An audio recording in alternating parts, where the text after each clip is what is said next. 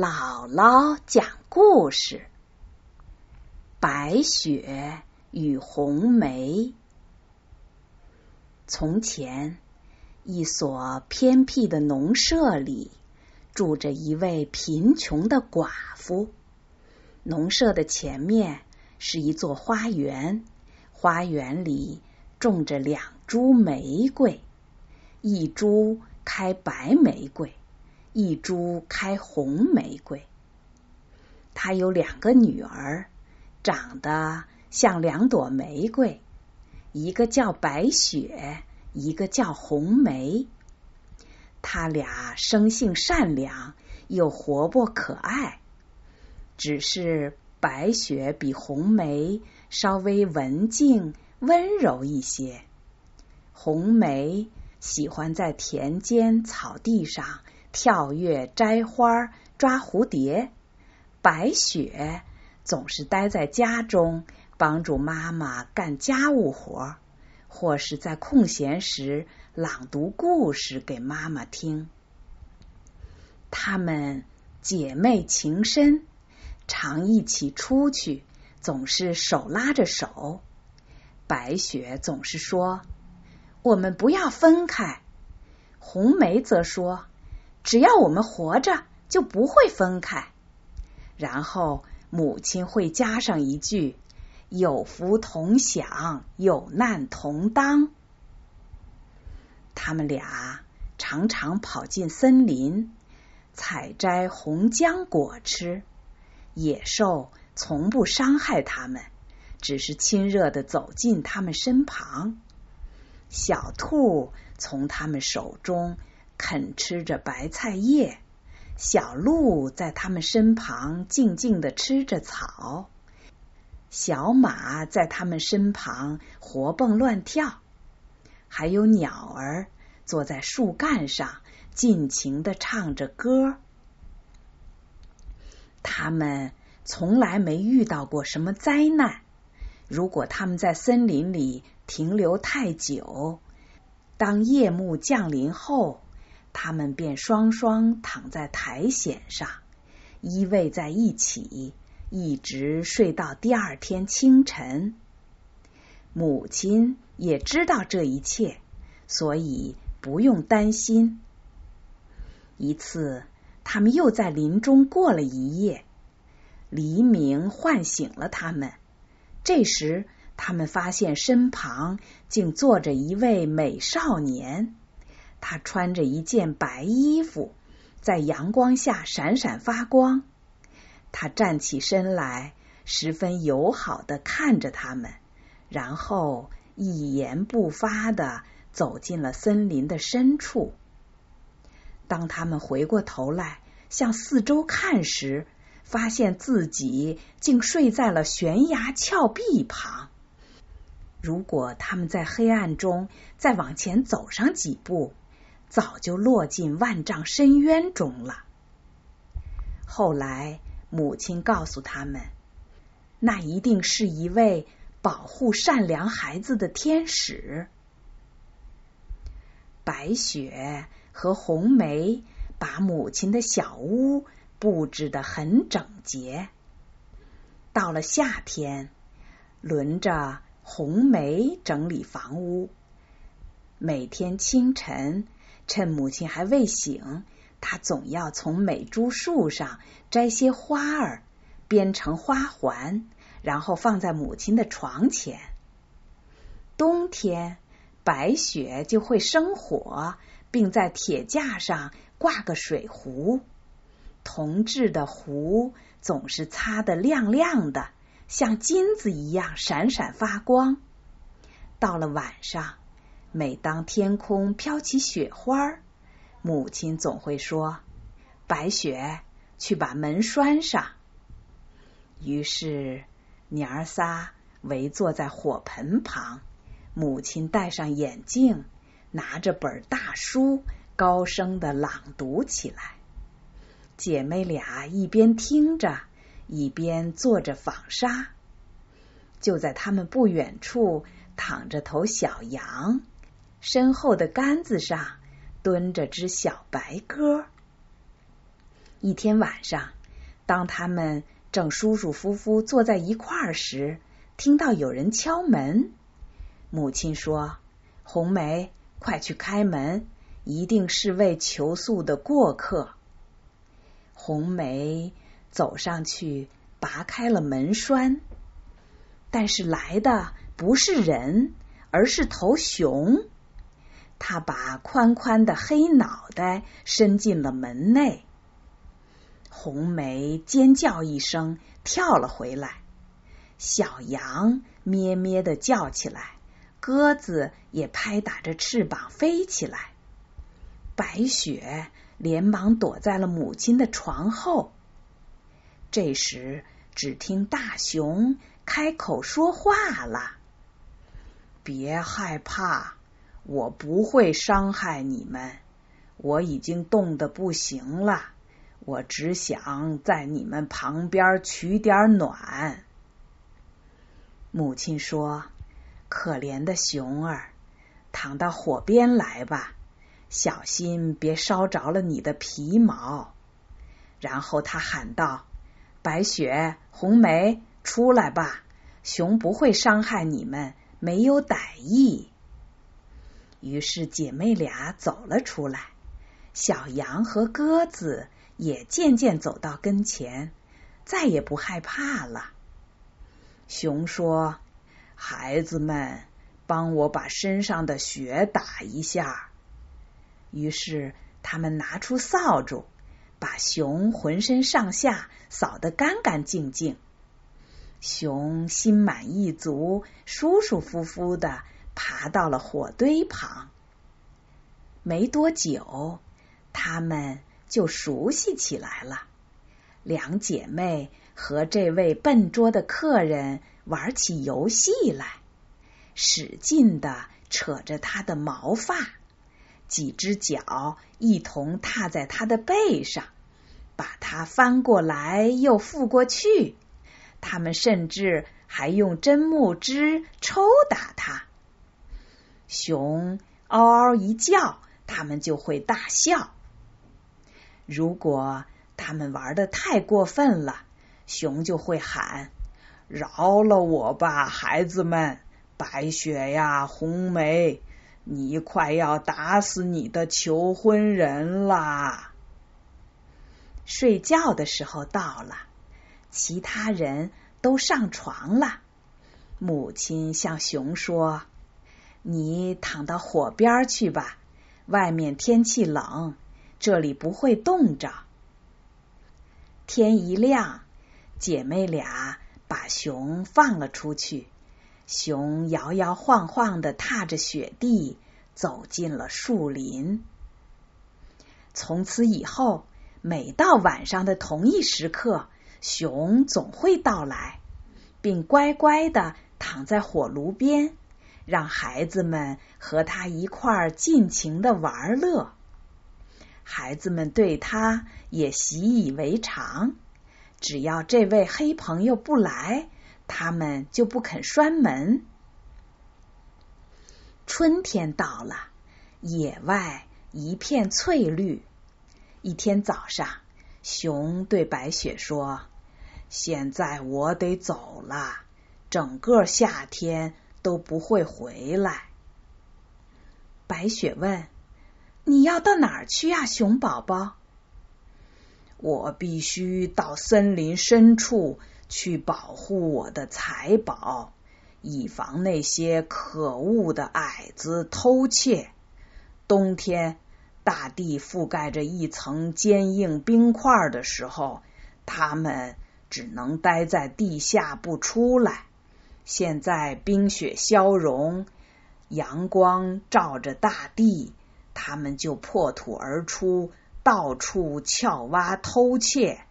一旦有什么东西落到他们手里，带入他们的洞中，就休想再见天日了。白雪对他的离去可伤心了，他为熊儿开了门，熊很快离去了，一会儿就消失在林海。中过了一段时候，母亲让姐妹俩去林中拾柴火。他们发现一棵大树倒在地上，树干旁的草丛中有个什么东西在来回乱跳。等他们走近一看，原来是个小矮子。只见他面色枯黄，雪白的胡须足有几尺长。此刻，他胡须的一端正卡在树缝里。这个小家伙就像一只拴在绳子上的狗，不停的乱跳。小矮人瞪着一对通红的眼睛盯着姐妹俩，口里直嚷嚷。还站着干嘛？你们难道就不会帮我一把吗？红梅问：“你怎么给卡到那里面去了，小个子？”笨蛋，多嘴的傻瓜！姑娘们于是使劲的帮他拔，可就是拔不出来，胡子在里面卡的太紧了。红梅说：“我去找个帮手来。”小矮子咆哮起来。你这个没头脑的笨丫头，找什么帮手？你们俩已经够烦人了，难道你们就没有别的办法吗？白雪说：“别着急，我来帮你。”于是他从口袋里掏出一把剪刀，一刀就把胡子的那端剪断了。矮子脱身以后。一把抓起藏在树根处的口袋，袋子里装满了金子。他一手提着袋子，口里嘟哝着：“你们这些粗鲁的家伙，把我这么漂亮的胡须给剪断了。”说完，把袋子甩上肩，瞧都不瞧他们俩一眼，就走了。过了几天。白雪和红梅一起去钓鱼。他俩走进小溪时，突然见到一个蚱蜢似的东西要往下跳，仿佛随时都会跳入水中。他们走近一看，原来又是那个小矮子。他们问：“你上哪儿去呀？不是要往水里去吧？”小矮子叫道：“我才没那么傻呢！”难道你没看见那条该死的鱼想把我拖下水吗？原来小矮子刚才一直坐在那儿钓鱼，不巧胡须和鱼线搅在了一起，一会儿鱼咬实了。这位手无缚鸡之力的小矮子可没有力气把鱼拉上来，鱼渐渐占了上风。使劲儿的把小矮子朝水中拉，他只得抓住一把草杆儿，但是那又有什么用呢？他只得跟着鱼的游动上下跳动，随时有被拖入水中的危险。姐妹俩来的正是时候，她们一边使劲的抓住小矮子，一边。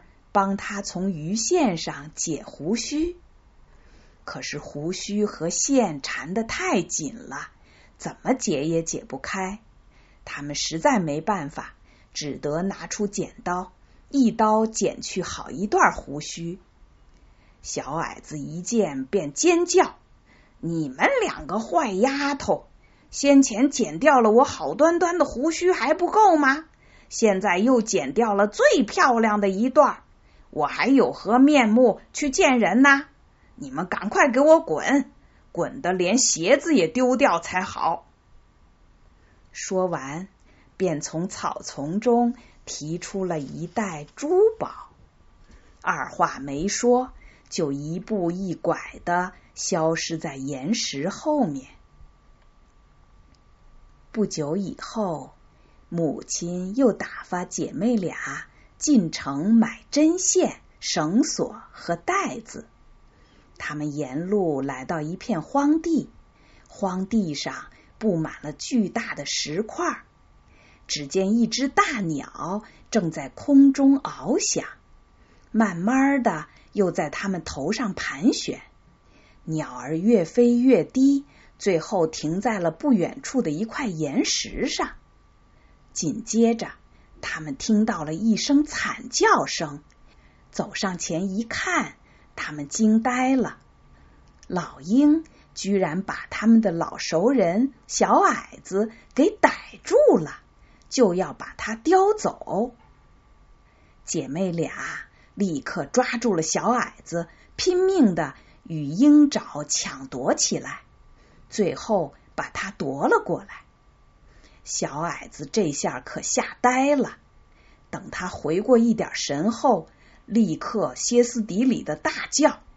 难道你们就不能小心点吗？瞧你们把我这身棕色的上衣给扯成什么破烂样了！你们两个笨手笨脚的毛丫头！说完，他又扛起一袋宝石，钻进了岩石下面的洞中。姐妹俩对这种忘恩负义的行径早已经习以为常。赶忙上路往城里办事儿去了。回家的路上，他们又路过那片荒地，这下可把小矮子给吓了一跳。原来他正往空地上倒一堆宝石，万万没想到这么晚居然还会有人来。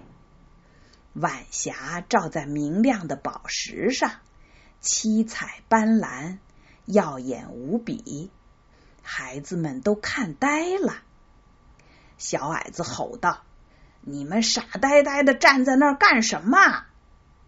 就在他不停的咒骂的同时，只听一声咆哮，一头黑熊从林中奔了出来，直向他们这儿扑来。小矮子吓了一跳。还没来得及逃回洞里，熊已经赶到了。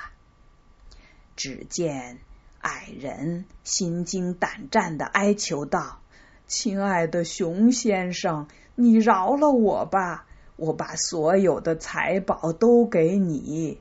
瞧地上这些钻石多漂亮！饶了我吧！你不会吃我这弱不禁风的瘦骨头吧？”